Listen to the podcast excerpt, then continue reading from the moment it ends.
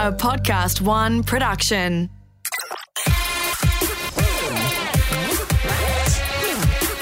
Oh, that's a curly one.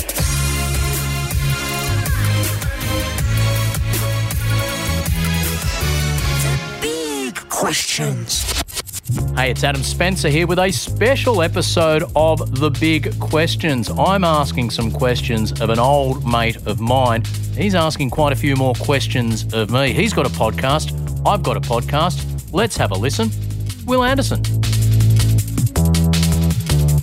Hello and welcome to Wilosophy with Wil Anderson. I am Wil Anderson from the title of the podcast. And uh, well, normally on this podcast, I ask the guest who they are, but I think uh, today's guest might have a point of order before they get to who they are. Or maybe they'll get to who they are and then raise their point of order.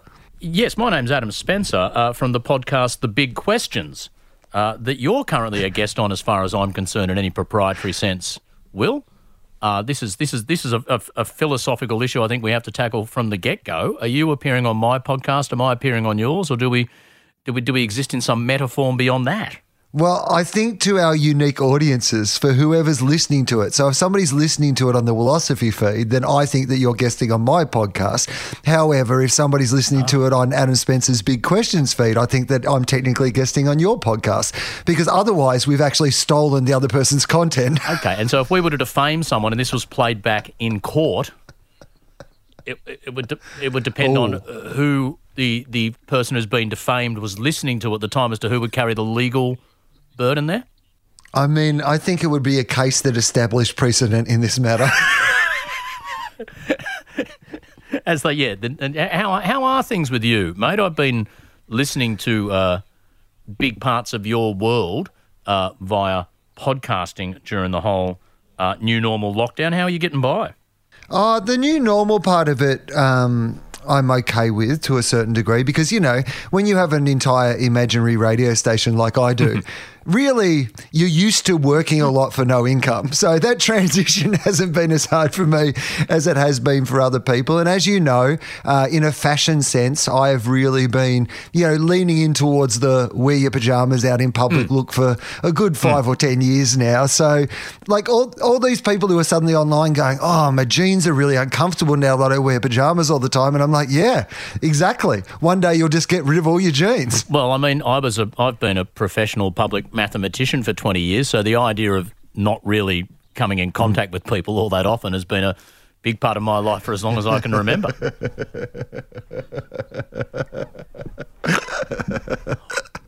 What's your tip to social isolation? An expertise in mathematics and a real passion for the cryptic crossword. I had I had a wonderful chat with a friend of mine who is actually uh, she does live with OCD and is particularly germ phobic, and we caught up uh, a couple of nights before it got serious lockdown in Sydney, but already it was starting The people were starting to really moderate their behaviour, and we hopped in a lift, and I pressed the button up to the floor we were going to with my elbow, and she just pointed out that she's just she has done that for 20 years and she that has always been the sensible way to interact with a button that hundreds of other people have pushed in the course of that day. And she was just going about time everyone else got their shit together with a bit of elbow punching. So she was her new normal was her what has been her normal for as long as she can remember Yeah, and it is one of those things where you suddenly realize we were not washing our hands enough.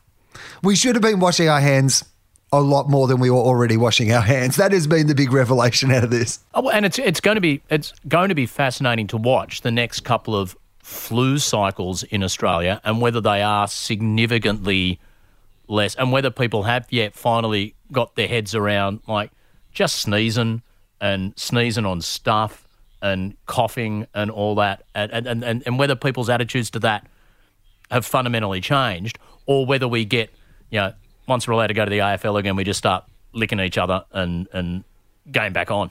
It is interesting to know what will happen with the big one is men's bathrooms at sporting events. Men's bathrooms at sporting events have always been, and, and music festivals. We've, we've had our fair share of men's bathrooms at sporting events and music festivals. And if next time you go to like the Sydney Test match or Splendour in the Grass and you walk into the men's toilets and it smells okay, you'll know that COVID did something positive for society. I, I can remember it, we used to at Triple J talk in the lead up to a music festival season, uh, encouraging women in particular to start doing lots of squats and, and just holding the thighs in that slightly above 90 degree position that you need when you're going to use the portaloos. And if you, it's a real beginner's mistake to just turn up on the day and think you can do that. You should be squatting and doing a bit of core muscle exercise for a good few months in advance. Then you can handle the old porta potty in absolute style. Well, what you always wanted to do was get to the festival early in the day and then find a porta potty out of the way in a bit of a dark corner and whack while it was still clean an out of order sign on it. And that was then your private bathroom for the rest of the day. Oh, dearie me, dearie, dearie me. How are you dealing? How are you dealing with uh, the quarantine times? I'm very interested in your perspective because you're someone who a lot of us, you know, have an emotional reaction to these things, and then we're trying to work out from the various opinions that are out there in science, like what is you know, what is correct, what is not correct. You probably look at it from a different point of view when it comes to modeling and how you make your decisions around this. So, what has it been It- like for you? It has been fascinating for me. This is, I, I said more generally, this is the first time, I think, with the sort of connected social media age we now live in, I think this is the first time. I I haven't consumed much media from like Africa and parts of the Middle East, but all of the media I'm consuming from around the world, this is the first time that for any extended period of time, the world has only spoken about one thing. Like the moon landing probably occupied the world for a week, and there were periods during World War II or whatever, and 9 11 was massive news for a few days and in the States for a long time. But for the last month at least, this has been the only thing effectively that anyone in the world has spoken about. And for a maths nerd to watch just swathes of the population actually try and get their head around mathematical modelling and looking at graphs and understanding reinfection rates and seeing and looking at those two curves and going, all right, so the area under the two curves is the same, but if you squash it out, the maximum occurs later and is a lot lower. And I've had I've I've walked past people discussing exponential growth and things like that. That in the past, when I popped on your old stomping ground, Triple M in Melbourne, with uh, Das and Eddie McGuire, and had about a seven-minute conversation about exponential growth and comparative doubling rates when you got 25% reinfection versus 10%. And these guys were totally engaged in the conversation. And to watch people actually understand that these are not esoteric, nerdy, academic. The, the, this is all numbers. This is all just a giant experiment or a series of mathematical modelling experiments around the world. And to see the success we've had in Australia because we really did back experts and back the numbers early compared to some places in the world where it's gone horribly askew has just been fascinating to watch. So you d- you do think that we back the experts early comparatively? Yeah. Uh, is that your sense of what's going on here? Because it's very easy if you're, you know, if you don't like Scott Morrison, for Yeah. example, you know, which I would probably am in that category. I thought he did a terrible job with his response to the Australian bushfires, and uh, you know, there was all these things that he didn't do quickly enough here. Maybe it's the leadership of the state governments, but in a general sense, what do you think?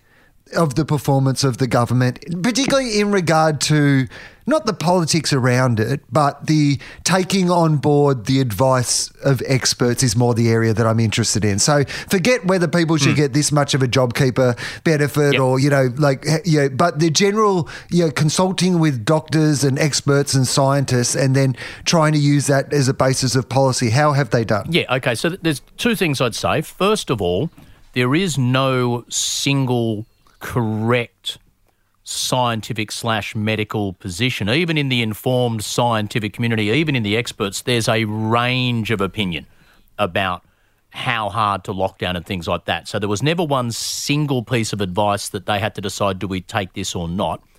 And secondly, you can certainly look back at some things early on, and uh, I'll still go to the footy on the weekend and shake people's hands and all that. Objectively, at the time, that was a mistaken opinion to have. But compare that to the fact that everyone in the world was getting their head around this. Only a couple of weeks before that, the World Health Organization was saying some things that were now clearly patently wrong. not intentionally, but the whole world was on this learning curve. So I think you have to assume everyone everywhere has made some mistakes. Compared to most, we've made significantly less, and that's just borne out in the numbers. People are staring at Australia's numbers going, this is unbelievable. In some ways, we were a little bit lucky. Uh, we were a couple of weeks ahead slash behind, whichever way you want to look at it, of your Italy's and things like that. So we really could see how badly wrong this could go. We're a comparatively wealthy country with a really good health system where it's assumed everyone does have the right to go to a hospital. It's not going to cost you your life savings. We're geographically reasonably dispersed in our country. And as an island nation, we can comparatively just throw up the walls and go, fuck off, no one's allowed to come. And unless you really need a reason to come to Australia, it's not that hard to convince yourself, okay, I won't make the 24 hour flight. Think about Europe, where it would not be unusual, I'm sure, for a lot of people who work in Italy to work one day a week in Spain as part of their organ. There's people in London who drive to Paris to get cheap piss, right? Imagine how hard it is to restrict countries like that. So we had a few things in our favour timeline, just the country we are, geographically, we're a bit lucky. We were learning from other countries, but I, I anyone who's looking at this government and ripping into their response, is, I think, carries a bit of natural bias about that government. I, I, I, think by any objective standards, they've done a good job. There was a bit of push and shove where sometimes it might have been the premiers pushing the federals to a position, but that whole coordinated response of the federal government, state governments, and medical experts, mate, you could give us another 10 shots at this, and I don't think we could expect to do any better. So then we is there a chance that you do so well that you cause yourself future harm down the track? Because there's no vaccine for this thing at this point. So the idea is we, we a bit in Australia, much like the GFC, I think, you know, where we didn't go into the global financial recession in the same way as most other countries, you know, first world countries in the world went into that. And so it almost still feels like in Australia it didn't really happen. And is there going to be a bit of a chance that we go back to business as normal, or do you think there's a chance that as soon as we do go back to business as normal, there's that this could rear its ugly head again? And that's that's going to be a sort of patchwork quilt of of different situations. I do think it's going to be a long time before you can just fly from the US to Australia, get off the plane, and start pashing people. Those those sort of travel restrictions, which is just terrible. It's just unfair. But they, they, those, those sort of travel restrictions will exist for, and and that's one where you look back. There was a period there where we were letting people get off planes and just giving them a bit of paper, going, go on, do the right thing, which was mm. sadly misinformed. And the Ruby Princess cruise ship in in Sydney is is an absolute debacle and with tragic consequences. But realistically, compared to some mistakes people made in some countries, again you know, not as bad as it could have been. So international travel has changed for the foreseeable future. But in I think in Western Australia at the time we're recording this, you've had multiple days of no new cases. Canberra currently has no registered cases at all in the hmm. entire ACT. So, without doubt, as you go back, there's going to be little flare ups and there's going to be times where you do have to put the brakes on, maybe in a particular city or a particular industry or whatever. But if you go back in a situation where, one, you've now got a really good testing regime you can roll out where you need it. Two, you've got this app, which I would strongly recommend everyone sign up to, and I'm happy to talk about that. And three, where we have done restrictions before. So if we do need to slam on the brakes again, it's a pain in the ass and people will complain, but they know what the rules are and and you can go back and relive that experience. I'd still rather be in a situation where there's comparatively few people who've had it, and our biggest worry is it flaring up again, rather than what they've. My closest friend in the world, she lives in New York, and out her apartment window, she can see the freezer trucks that are backed up at some of the ho- uh, hospitals to serve as temporary morgues. You know, I'd, I'd take out if if our biggest complaint is I'm not sure if I'm going to get to go and watch the AFL this year yeah, I'll, I'll take that. Okay, so talk me through firstly the the increased testing in the sense of you know in sense of the numbers of this and what that means in a statistical sense because while they're not doing widespread testing, it's still you know hard to get completely accurate numbers around the amount of people who have it, right? Yeah, both the amount of people who have it and how lethal it is. This was the real. This was the fascinating thing to be watching around the world. You seem to be getting all these different death rates um, both on a country by country basis, but also on different age brackets and all sorts of things. But people, you, you couldn't get any accurate data because testing was just in some countries you were only being tested if you arrived at hospital and were about to die. Now, if you're t- only testing that, then obviously a really high percentage of the people who test positive then end up dying. If you're just randomly testing hundreds of thousands of people in the street, then you're going to get far more accurate data of how much is in the population. We seem to be getting to a position of being able to, you know, test people reasonably quickly and accurately, which is a really important part going forward if you think there's going to be a flare up, of, of being able to monitor it, um, contain it, know who has to be quarantined. If you get this app going and then you reach out to people and say you've come in contact with someone, come and be tested right now, please. There was a really interesting one. There seems to be an indication of the presence of of this virus uh, in wastewater, uh, sewage, and things like that in advance of numbers flaring up in a community. So there's some serious. Peter Collignon and people like that are talking seriously about we should be monitoring sewage outlets. And you can do that sort of thing you could do on a sort of much more local, regional, city by city, state by state basis. So you may well have a situation where wastewater is being monitored and you get an indication in advance of a flare up and one city has to go back to restrictions for a few weeks and things like that. But again, much more a situation I'd rather be in than a lot of things you're seeing around the world. Okay, well, let's talk about then the app. Yeah. Because what does that mean in that regard? And are you just a plant from the bloody government who Yeah. wants to monitor us everywhere and, like, you know, find out what we're doing and what Yeah. we're up to and use it to bloody control us, man? I was having a chat with my good mate Rhys Muldoon. He's doing a little Instagram show um, during ISO called the ISO Late Up Night Show. And I had a chat with him and I ran through four reasons I would support the app. Uh, first of all, you're talking anonymous proximity data, Bluetooth data. It's not location, it's not tracking, it's not naming, and you have to consent to give up that or access that data anyway. Secondly, privacy is a right, uh, like anything that's often in issue, comes and goes. If you look at the freedom of association, the right to movement, okay? If you look at how much of a hit that right has taken, if you're talking at the moment only 10 people can go to a funeral, then freedom of association can put its hand up and go, we're doing a fair bit of the fucking heavy lifting here, guys. Maybe some of you other rights and freedoms could, you know, if, if, if, if, if only 10 people can go to a funeral and people are really worried about the privacy aspect of anonymous Bluetooth data, I, I think we're already making concessions. Uh, third one, and this is really interesting, we've already given up that right to privacy. If you test positive tomorrow, they don't just go, well, off you go, old digger. They sit you down and try and work out where have you been, who have you been with, who could you have given this to, how do we contact those people. So already they do effectively as much tracing as they can. And I can only imagine if you tested positive to this and then someone was saying, well, you might have given it to XYZ, where have you been over the last couple of weeks? And you're sitting there racking your brain. Was that Thursday or Friday? Was it five minutes or 10 minutes? God, was that where I was? Did I sneeze there? I can remember sneezing that day. Um, blah, blah. I think you'd give anything to have. Oh, mate, actually, if you tap, tap this button on your phone, it'll be able to tell you us immediately, everyone who we have to contact. I think you'd probably give anything for that luxury as opposed to that imposition.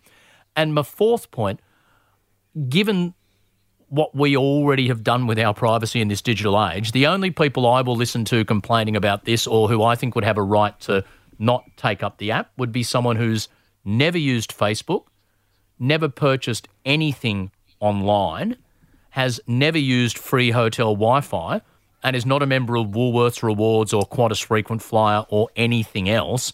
The sort of stuff that people have already consented to in terms of privacy. I just don't see this as even a ripple compared to the social benefit it could give if enough people sign up. Well, that's my issue with it because I have an issue around privacy that advertisers and companies have taken from us and genuinely against our will, and what the ramification of that is in the future in regard to how our decisions are being manipulated by advertisers and marketers. You know, there's been a myriad of studies that show how effectively they can tweak what's in your Facebook feed. We all understand the idea of targeted advertisements now, and there are versions of that happening all over the place. Oh, mate, I, I, have a pro- I, I, I, I, purchased one bondage gimp suit online eight years ago, and I mean, dudes, I don't. I've lost a bit of weight, but I don't need a new one. Stop hitting me up with the ads. Uh, yeah, it is actually quite awkward to go to a seamstress and ask her to take in your bondage gimp suit, though. You're just like, I used to be a bit bigger. I've actually got enough for not only for myself to be a gimp, but I'm going to put on a gimp trainee with all this extra material that I had left over. Yeah, Um, on, on, on the JobKeeper allowance, I've got a gimp apprentice, and I really want to hold on to him. Yeah, I get it, internet. You know that I have bad posture, but I don't need one more wacky pseudo scientific thing that's going to shock me if I slump. Um, but we've given, like you said, I am worried about those things, but it's so incredible to me that we sign up to all that and we don't have that conversation every day about how we're Yeah. being manipulated. And yet something comes along like this where there is a genuine sense of this is going to help people and people are really angry about this one. It was very much the same idea that we weren't going to have the Australia card in Australia because that was a massive invasion of our privacy. But like you said, everyone's got a Myer One card and everyone's got a Qantas card and everybody's like, you know, got their Facebook turned on and they're actually complaining about the government stealing all their information on Facebook or on Twitter or on Instagram. I, I, I love I love how quickly we we change and adapt to new things. So think think a month ago when there was justifiably real fear in Australia that we could go down the Italy route, we could have what's happening in New York.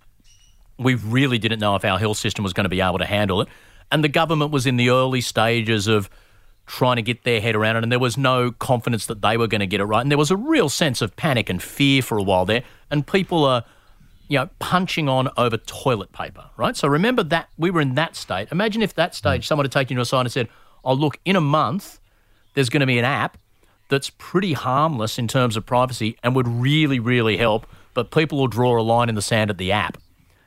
Be saying, "What are you talking? to? We, I don't even know if we're going to be here in a month." For God's sake! So it, I think it's great that we've now got. It's cute that we've got the luxury of arguing over this app, but I would be absolutely supportive of it. What about what it says about, I mean, and this is what it says about human beings, that in times like this, I don't know, our relationship with society and our relationship with rules.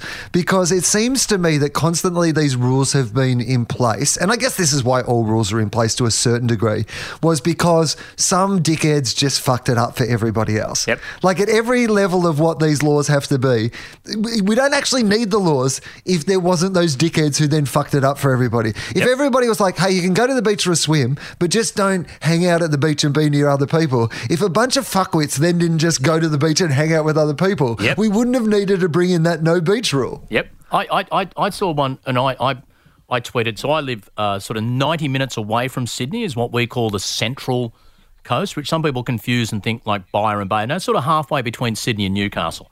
And I'm, I'm not far from a beach there that doesn't get much traffic.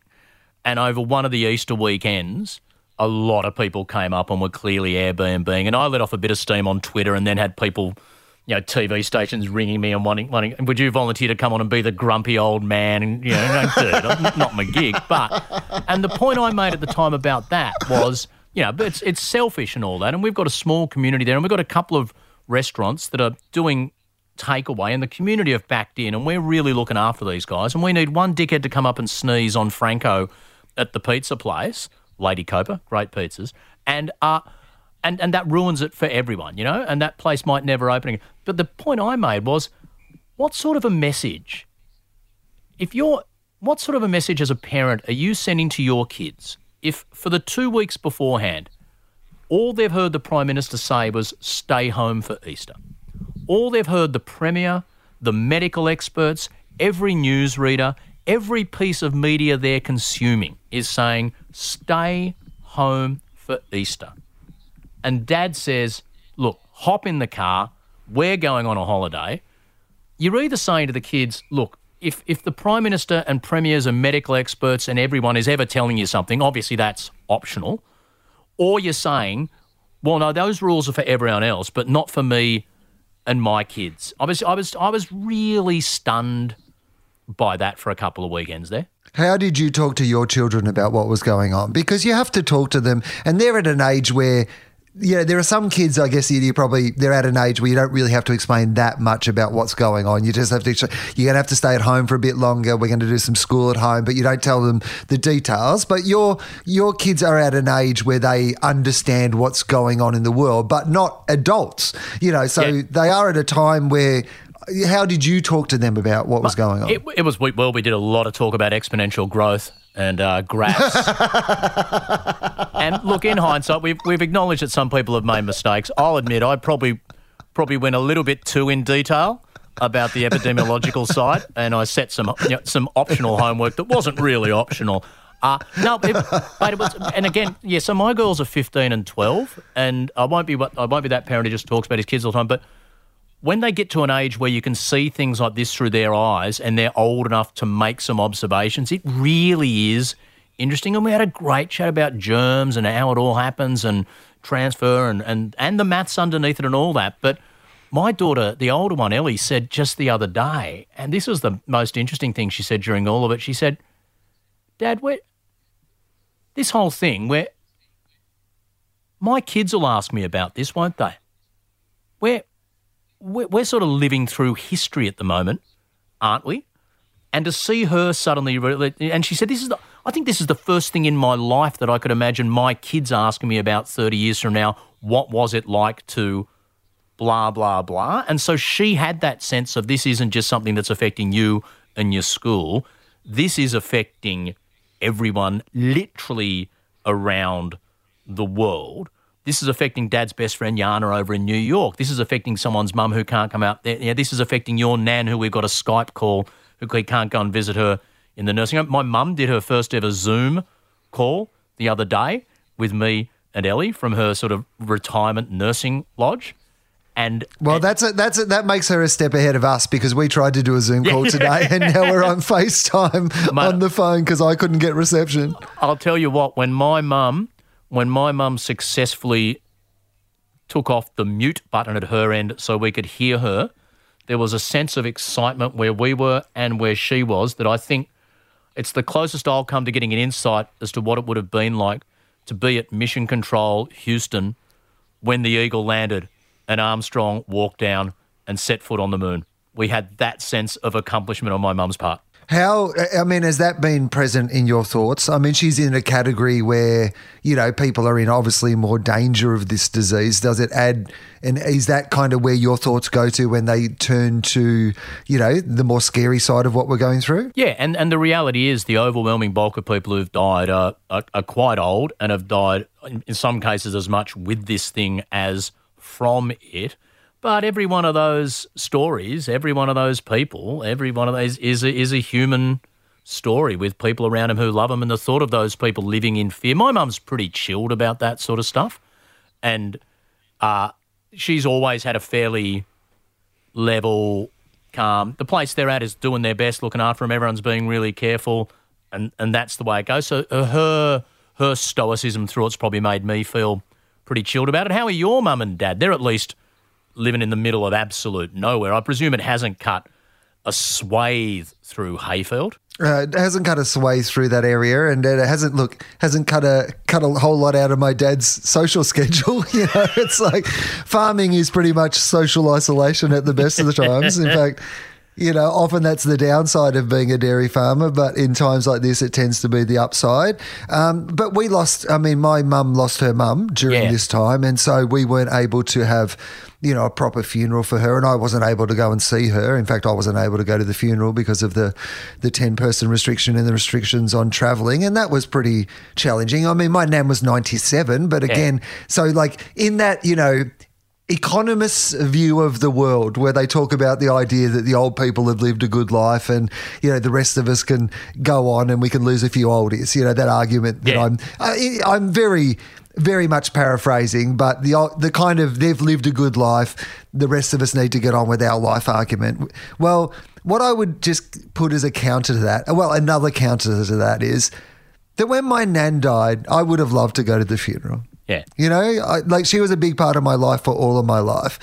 And I understood why I couldn't. And that was our sacrifice, you know, on behalf of, you know, the safety of everybody else in the same way as everybody's making those sacrifices through work and, and through going out in public and all these sort of things. But it's not just the idea of old people dying, but it's the idea that they have to die and then not be celebrated and their life celebrated in the way that it it should have been, and what perhaps lasting ramifications that'll have in regards to closure and things like that. I mean, I'm glad they still had a church service and a funeral service, even though it was 10 people, just so that my mum and her sister and, you know, those very close people could at least in a you know in a mental sense go okay my mother is dead. We have had this service. We can move on. On on the topic of celebration, however, I've I've been lucky enough. I've read the uh, toxicology report for your grandma, and mate, she went out swinging. Woo.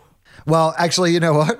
I know that you were making a joke there, but you're not actually wrong because she was she was a bit of a she was not a yeah hard living woman in regard to you know drugs or alcohol. But for about the last three weeks of her life, she was on an, an, enough more morphine that maybe even Keith Richards would have come in and gone, "Whoa, you know, you, you don't you don't just want a diet coke." Look, the thing that's the other interesting thing, you talk about the closure and the, the mental health thing. The other thing I think is going to be fascinating about this, because it has been such a societal, everyone locking down, the implications this is going to have going on for working from home, the mm-hmm. way people engage with work, the delivery of education. I've seen my kids move to this online education model. The Australian university sector is changed forever and in a way that financially you're not even guaranteed it's going to pull through uh, with international student numbers and their income and that sort of stuff. And those flow-on changes are going to be you, you you know five years from now you'll be living in a post-COVID world. In that sense, the number of people who must have realised in the last couple of weeks, well, actually, I could do two days a week from home, and and the number of bosses who've realised Jen can work from home, Peter can work from home. Simon needs the supervision of a four year old. I can't trust him out of the office or whatever. Yeah, that sort of stuff, I think, is, is those sort of deep societal changes, um, I, I, I think they will be fascinating to look back on. I mean, if something like this had happened previous to the the massive discussion around the NBN and then how badly the rollout of the NBN has been handled, you'd imagine that we like because I think right now everybody understands what it would be, how important and valuable it would be that we had this national, you know, network that meant that everybody could work from home because you can completely change the composition of cities and societies. Yeah. I mean, not just the idea that you know Jan can work from home from two days like two days a week, but Jan's not stuck in morning traffic, or you can sh- you can shift it so that like you have an office that seats ten people and you have thirty people working for you, and they just come in two days a week each on some sort of roster. Yeah. I'm sure the maths of that just made you very mad, Yeah. but you don't know how many days a week they work. Yeah, we can talk about we'll talk about that later. But I, I, I understand the general point you're making. It might need a bit of massaging. Um, and, and yeah, that sort of stuff. That's going to be amazing. That's going to be really, really interesting. Yeah, and I think that we've obviously seen the, the short term environmental effect hmm. that it's had. You know, by just putting a pause on all this industry immediately, you can see how the planet has responded immediately. And so perhaps, you know, that comes into our thinking around the conversations we're still going to have to have about climate change because while we're not having that conversation right now, where we've we've got to go straight back to having it as soon as we've stopped talking about this.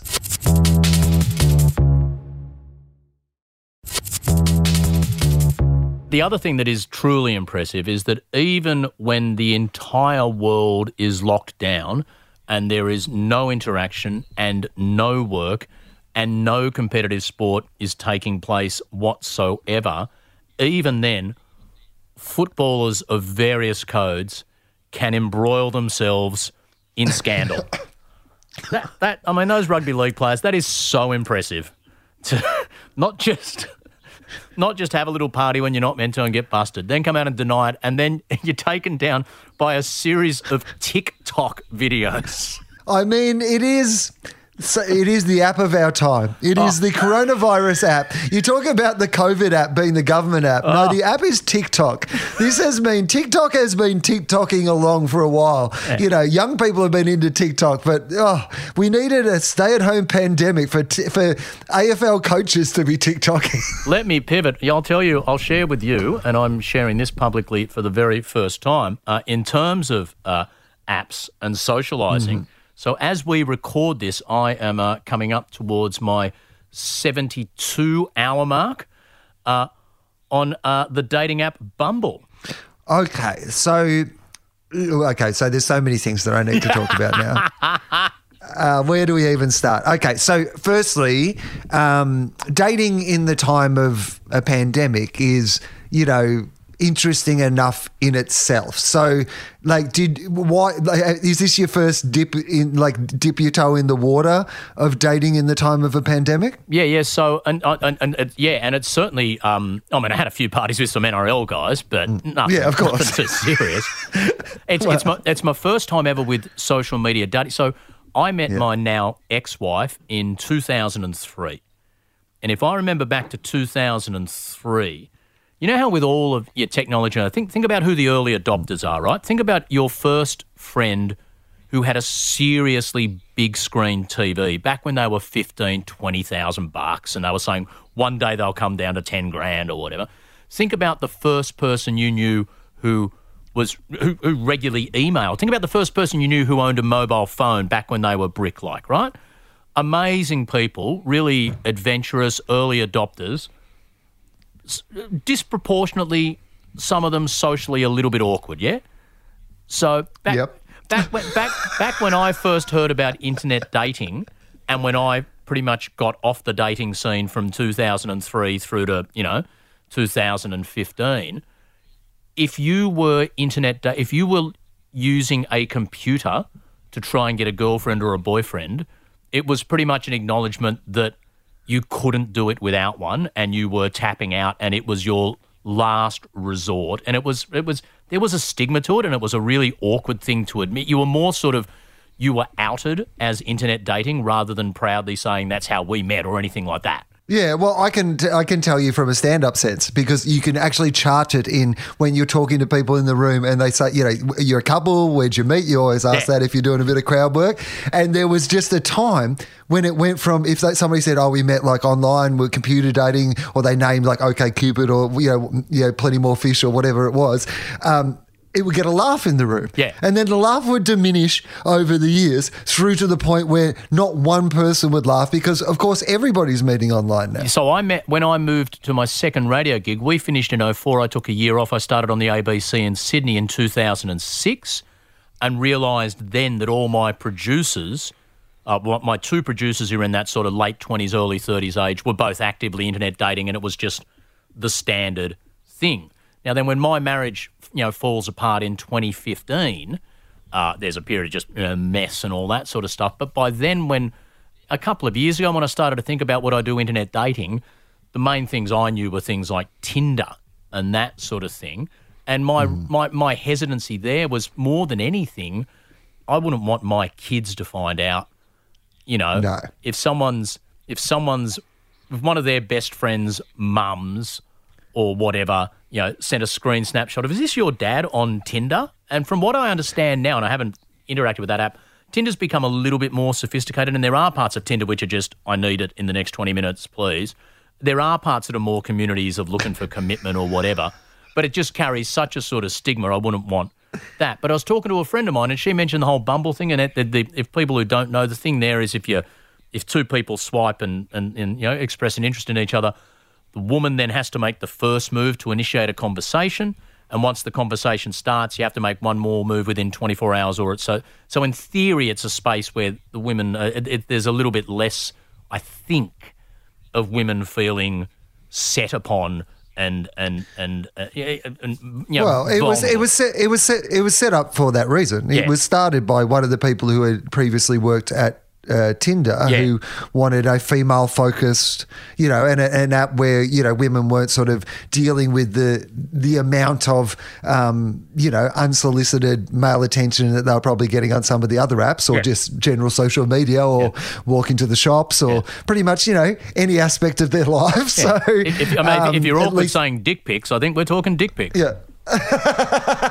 but not just dick pics, I think, is probably the worst of it, Yeah. right? So, put, yeah, putting the ball back in their court a little bit and giving them more of the control in that situation. And I would suggest perhaps, and maybe this is not something that you've thought of, but I imagine as somebody who, at least to some people, will be well known or they will know who you are, Hmm.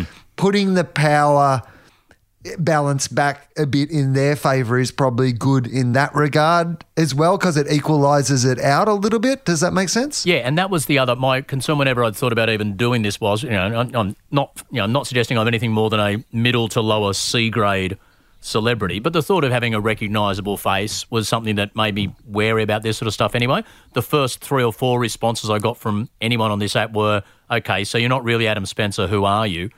And to, mm-hmm. to which my response was, "Well, look." If I was going to do some sort of weird identity mm. phishing exercise on social media, pretty sure I wouldn't pretend to be me.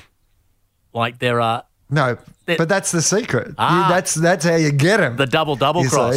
It's clever. Yeah, exactly. I've been, I'm playing a long game here where I've been pretending to be me myself for about 20 years mm. now.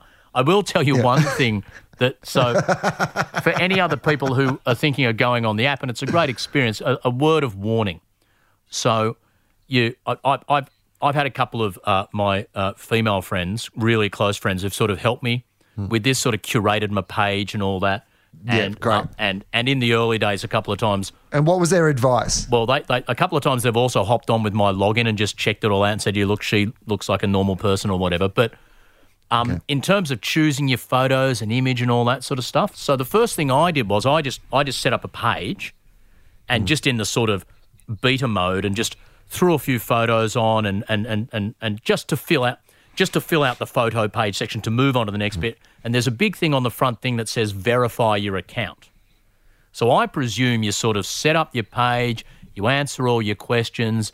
Once you're happy, boom, then you verify your account and it gets uploaded and blah, blah. Now, it turns out that as soon as you set up the page and give yourself a password or whatever, actually it goes live. So the first totally draft thing I set up purely as a few holding pattern things for my mate to then go and okay, I do this and that. I'd literally just taken the last.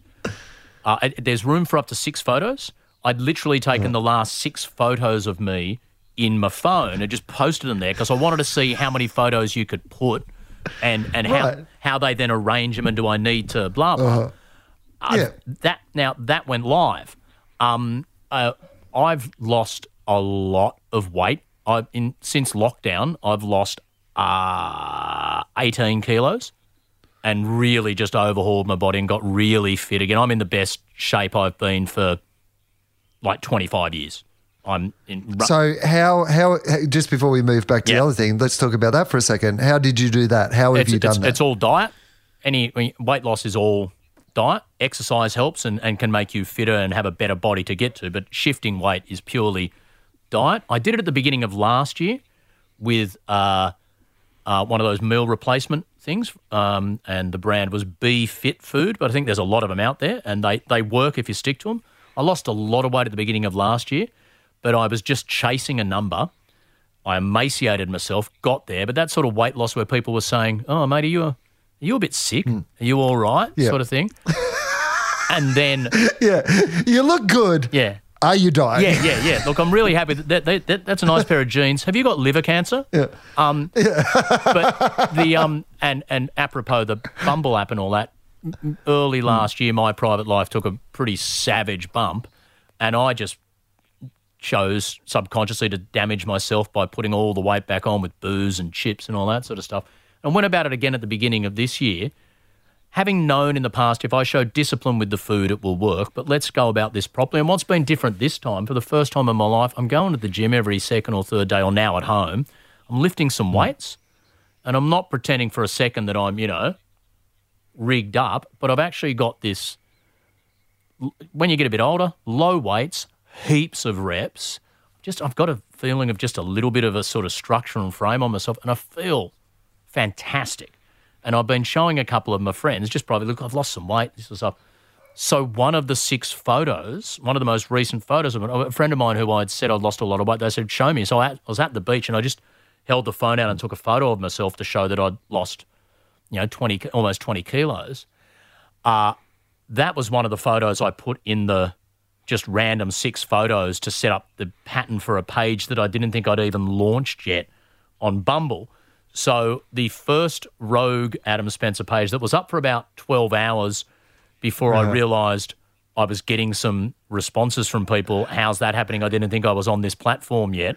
Uh, I'm really flattered that anyone would choose to reach out to the person who'd posted those first six dummy photos I'd posted. Oh, my Lord.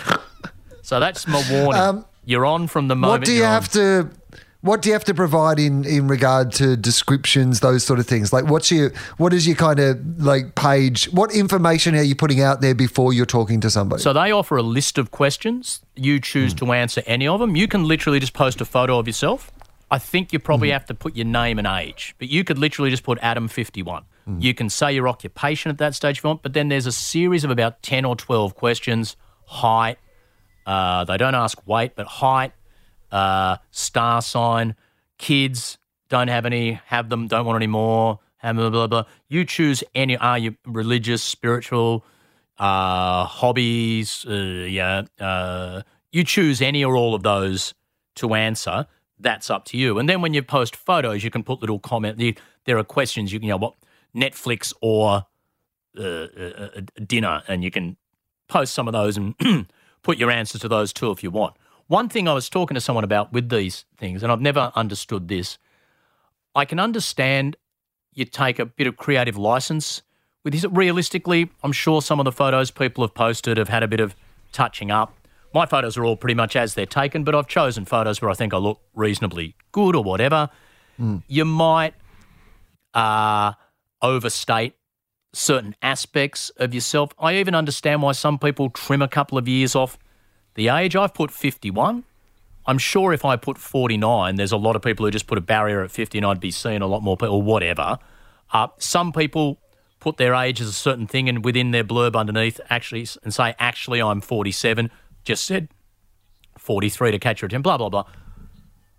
Guys who lie about their height. I've never understood. Like, there's, there, it, you can, there are so many other things you could fib about and either get away with or gently broach the topic a little while in. Look, I know I said 49. I did actually have my 50th birthday last year. I just, you know, blah. Or, look, I know I said I'm agnostic. Look, I'm, I'm probably actually more of an atheist, to be honest. But how you can say to someone, look, this is going really well. Um, I know I said I'm six foot and I'm clearly five foot seven. I'm going to work really hard on being six foot by the end of the year if you just commit to this relationship. Guys, don't lie about your height. What? There's just no point. Uh, well, it is one of those things that it's going to be tough to fake.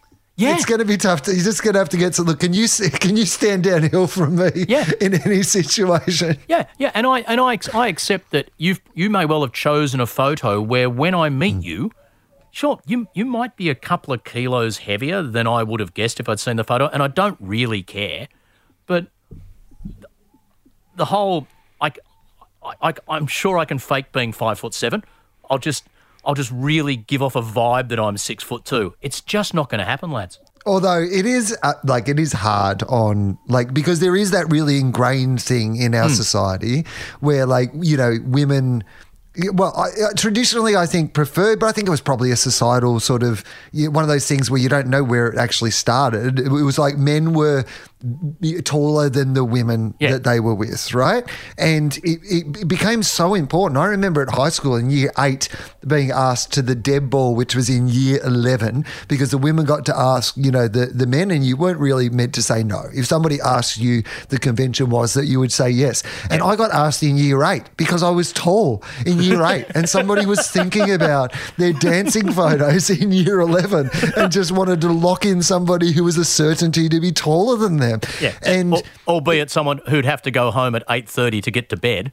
my um my sister's husband is shorter than her Yeah. and i i know the comments that Yeah. they get and you know like at, at the wedding and whether she can wear heels and not flats and all these sort of things and so there is a small part of me that understands from the short guy's point of view where there might be this like five foot nine guy going i'm a great guy and i look in any other way i am the guy that i've read your description and I know that I am the guy that would be perfect for you, but it's going to be that three fucking inches that I can't do anything about that is going to mean that you're not going to click on my profile and give me a go. And I should disclose at this point of the conversation, I am exactly five foot nine. So thanks, Wil. That was really very empowering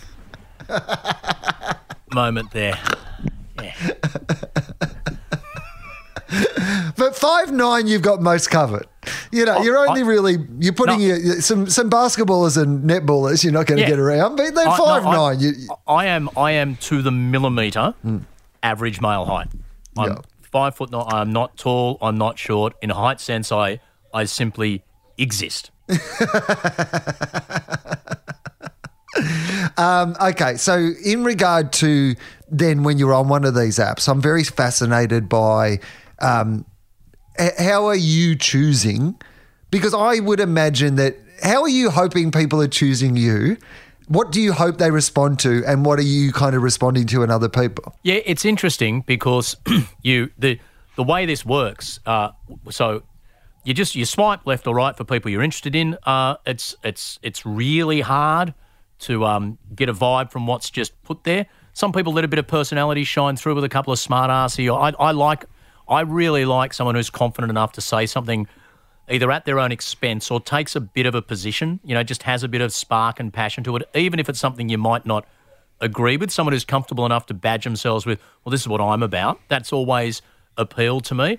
It's interesting when you you so the way it works then is if I've if I've swiped someone and they've and and, and then it turns out they've swiped me as well, that comes up in the top of my page as a, a, above all the people I'm now in communication with, there's a row along the top of people where we have both swiped.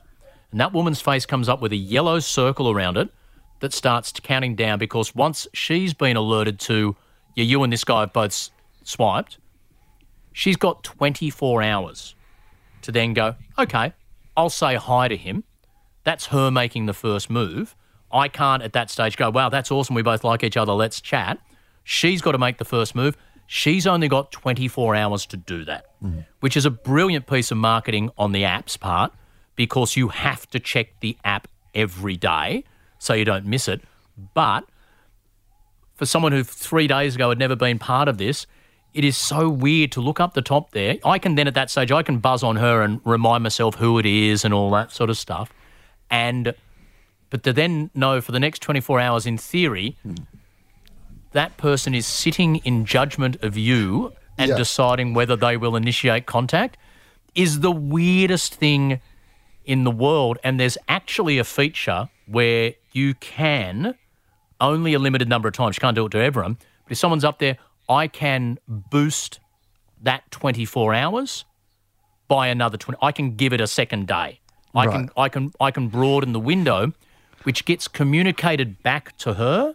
I mm-hmm. think I think if she's got a series of people she's considering, I then get moved to the front of the line and told that there's an extra. So it's sort of my way of saying to her, I'd really like you to consider, mm. you know, this this could be great.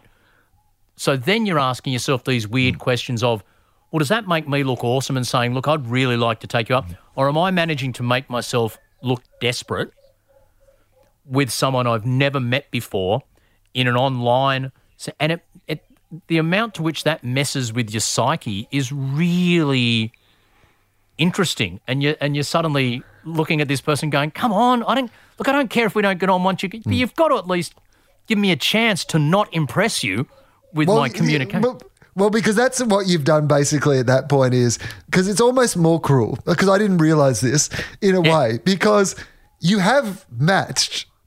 But Yes. now, now you're on trial for Yeah. 24 hours Yeah. to see if, and you're like, well, I like the look of you and the sound of you. You've clearly liked the look of me and the sound of me. But now you've got 24 hours to really think about it, which is probably, for most people, a good cooling off period to think about things would be better making a lot of decisions in your life. But, Yep.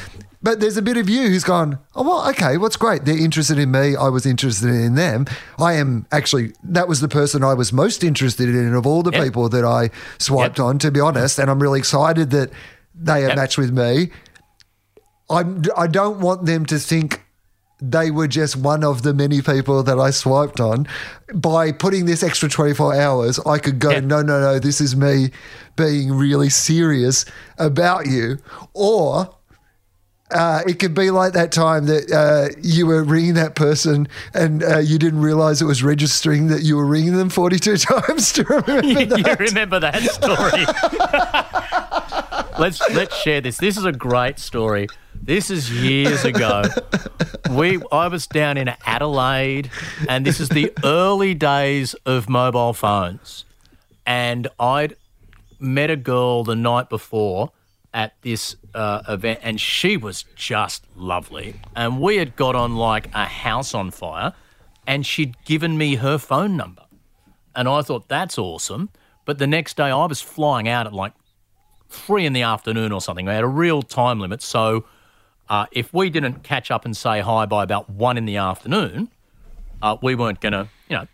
And, uh, and she'd given me the number said, look, give me a call tomorrow and we'll catch up. That'd be great. So I was in my hotel, and I think the test, it might have been test cricket season or something. I'm just, I'm just watching the cricket. Um, so I'm pretty chilled. And on my hotel phone, hotel room phone, I rang her mobile number.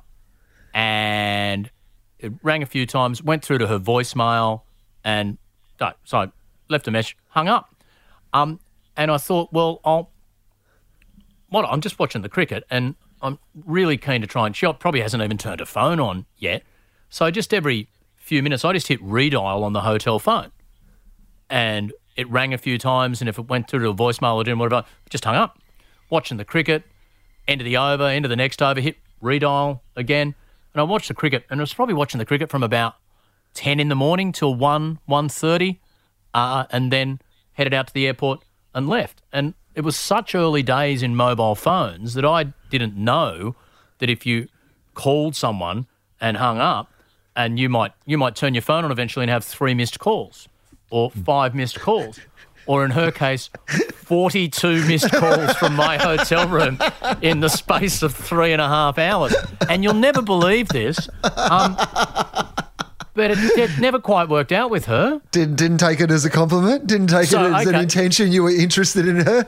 So now you've got, and that I must Yeah. admit that that's that's partly me not understanding mobile phones, but Uh, I've had I have had very direct feedback from the women in my life in the past.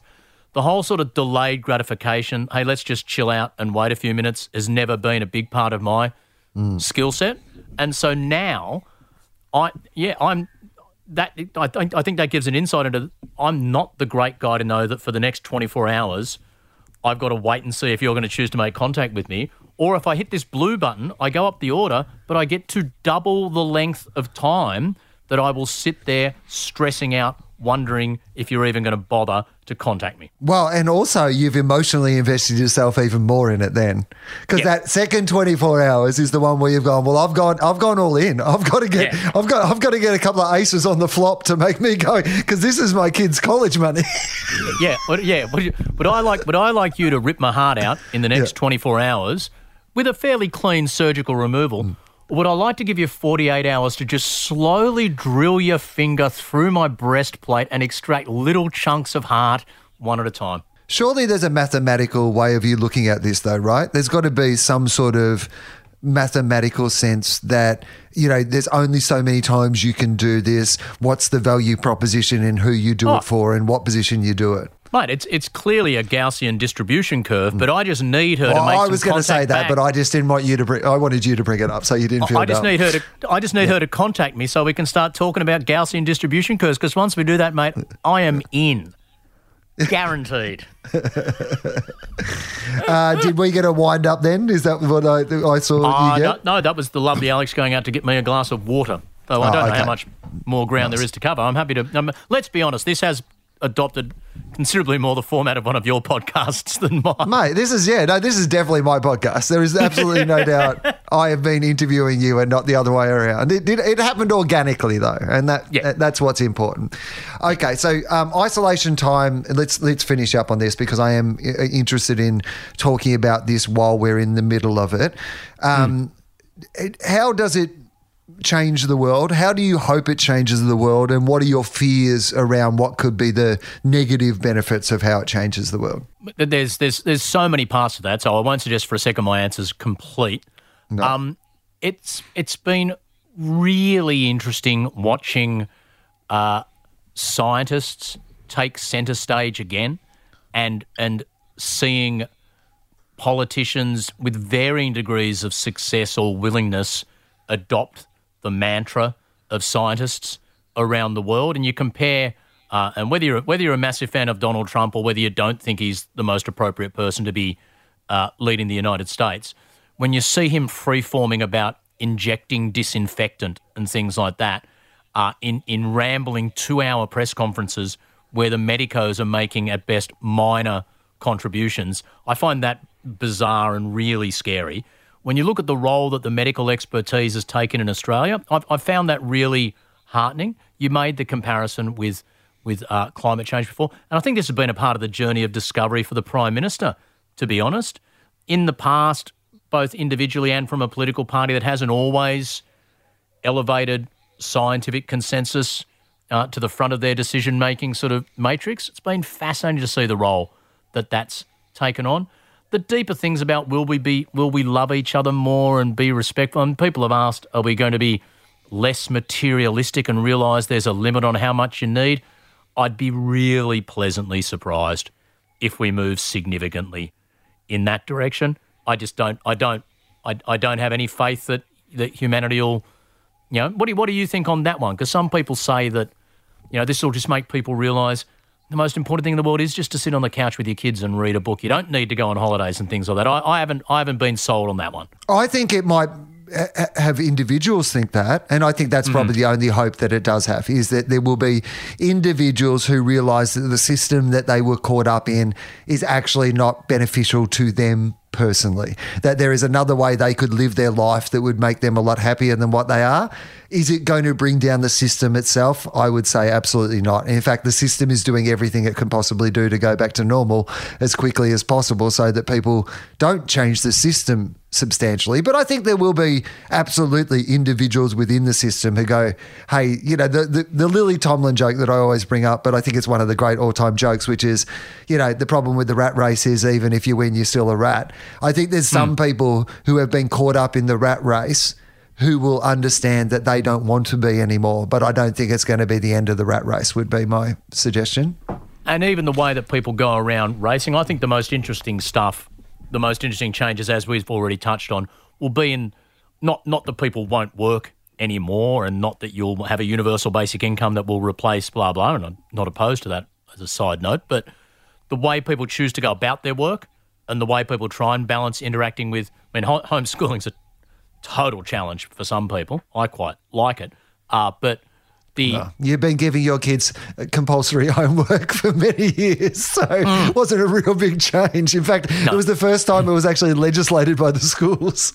Yeah, well, now now that now that Ellie and uh, Olivia have both signed my homework pocket money accord, which is a brave, a brave new bargaining moment uh, in the Australian industrial relations landscape. Ten dollars an hour for maths homework. Let's go. Um, I, I- think that sort of stuff's going to be that's going to be where the really interesting post-COVID compared to pre-COVID world could be seen. Because I remember when we used to do breakfast radio, and, and especially on ABC Sydney, the number of times you'd, you know, four times a year, you'd throw to Vic Lorusso in the Australian Traffic Network helicopter, and Vic would say, Well, it's the first day of school holidays today, Adam, so the roads are absolutely fine. Nothing to report here back to you. And now all the analysis is that uh, first day of school holidays, it's not like there's only half the cars on the road. The best guess is 10 to 15% less. And that's all you need for everything to flow beautifully. But these systems are ridiculously designed around getting millions of people into the CBD in a five minute window between 8.57 and 9.02. And that's why you're building multi billion dollar traffic busting networks in Sydney that will simply fill up again as soon as they're built. And it's, and it's, it's a ludicrous situation. And if even if, if, if a quarter of the workforce started reasonably regularly working from home or adjusting their hours with a bit of work from home, it could be a complete game changer. Well, people could then live where you live. People could live in Newcastle. People could hmm. live in Geelong. And so suddenly that problem of housing, housing affordability, well, I mean, it, it spreads it out a little, basically, what it is Yeah. what it actually does, because the prices will go up a little in those other places. But, um, you know, the big idea of not being able to afford to live in the city that you work in isn't so much of an issue if you have high speed broadband and you have the capacity for people to, you know, work from home and live in different places. And the thing is, and I'm lucky. I mean, you and I are both lucky in the in or in the sense of, you know, we've had very we, we've had employment careers and various sort of bespoke boutique careers where we've chosen what we do and we're sort of in control of it all. I've never really worked a 40 hour a week job. And I know that 40 hours is more than 40 hours and all that. But I've always thought if I had if I had a relationship with an employer where they were saying to me, I want 40 hours a week, I want five days, eight hours. The first thing I would say to that person is, mate, I'll give you 40. I'm not doing five eights, I'm doing four tens. I'll work from 8 a.m. till 6 p.m. and I'm not working Wednesdays. I'm automatically not driving tra- through peak hour traffic each way. I'm taking a day off when I just get shit done that I'd normally have to do on the weekend when I'd rather be kicking a footy with my kids. When I'm doing that stuff, there's one tenth of the people in the supermarket or in the queue at Service New South Wales or at the mechanics, or so I get it all done quicker. I'm the most productive mofo in this place on Thursday because I've just had a mini weekend. Now, obviously, if the pla- if the building's on fire, give me a call on Wednesday. We can sort it out. Hmm. But let me do and just that- that- And and this is all just the mathematician in me, in terms of the th- and you you know me long enough to know the thing that riles me most is just inefficient systems. Just looking at something, going, why is that not done numerically? We've we've spoken before about the way they load people onto aeroplanes. It just drives me. I, I can't watch it happen. Sitting in 22C and and the person in front of you in 21C, and then along comes someone going, "Oh, excuse me, I'm in 21B." Both get up, boom, sit down. A few minutes later, you'll never believe this. I'm in 21A.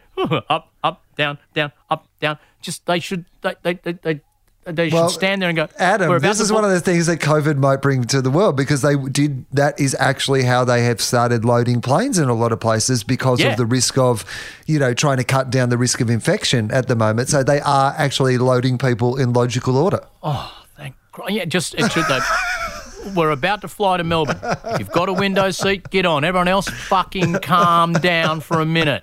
We're not leaving without you.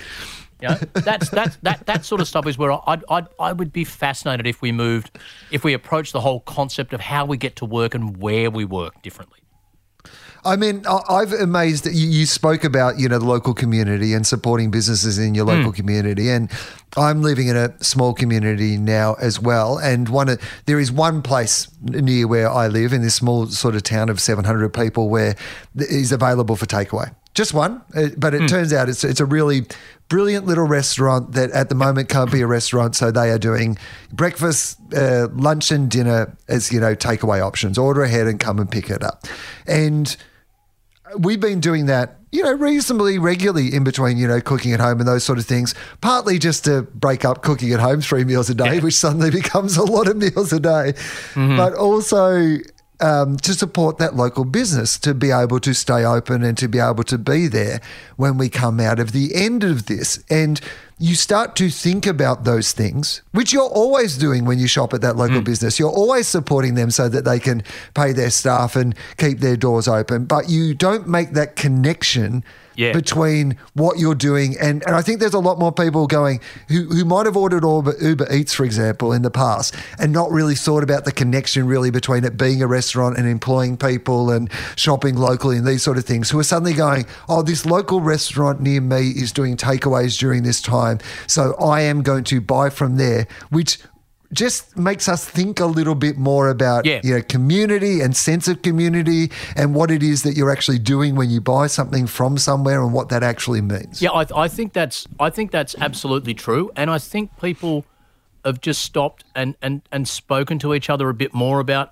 Uh, Do you have a job at the moment? How you going financially? And there's people are a lot more open now, talking to people about yeah, actually things are really hard, or I could do with a bit of help, or whatever. And there's one of my daughter's best mates families are, you know, uh, they're struggling on the employment front. So when we go and buy pizzas from the local place, I just get a pizza and yeah, invite them over or give it to them or whatever. And, and people are starting to see that where we are. There's the pizza place is going great. There's another place that only opened in January, and I think they're going to get by, but they're just hanging on. And I'm every neighbour of mine I see, I just say, mate, once a week, just go and grab something from it. Just go and get, and the food's really good. Just go and get one little thing. And you're right, people are getting that sense of connectivity and and and how we all, you know, uh, uh, uh, you know, to use that cliche, in it in it together. In this sense, yeah, I'd, I'd agree entirely.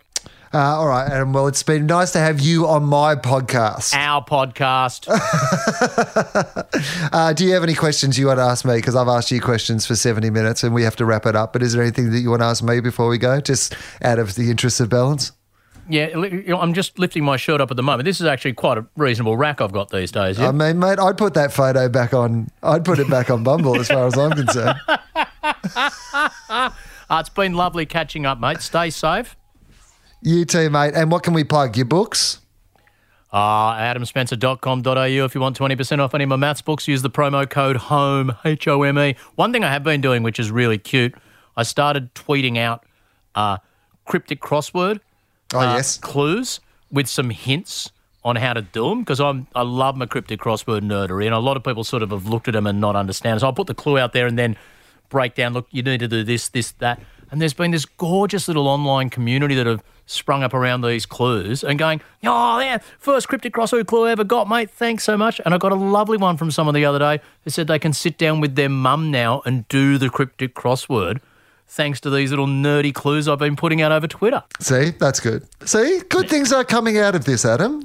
Oh, I think I think if in the, if in the post-COVID world we're all a little bit better at cryptic crosswords, and I've got a bit of heat off Bumble, then I mean I think it's a, it's a good thing. Well, if just those two worlds can intersect, then you'll be then you'll be very happy. That's I mean, it's going to narrow always. down your Bumble searches, I imagine. But Sure. But you know that's okay. Maybe you could do it as a like you should have put your bio together as a bit of a cryptic crossword. I mean, it's Yeah, going to really specifically appeal to the right person, but Yeah. but maybe not to everybody else. Yeah, would you like a brackets four comma three? Yeah, dick pic, obviously.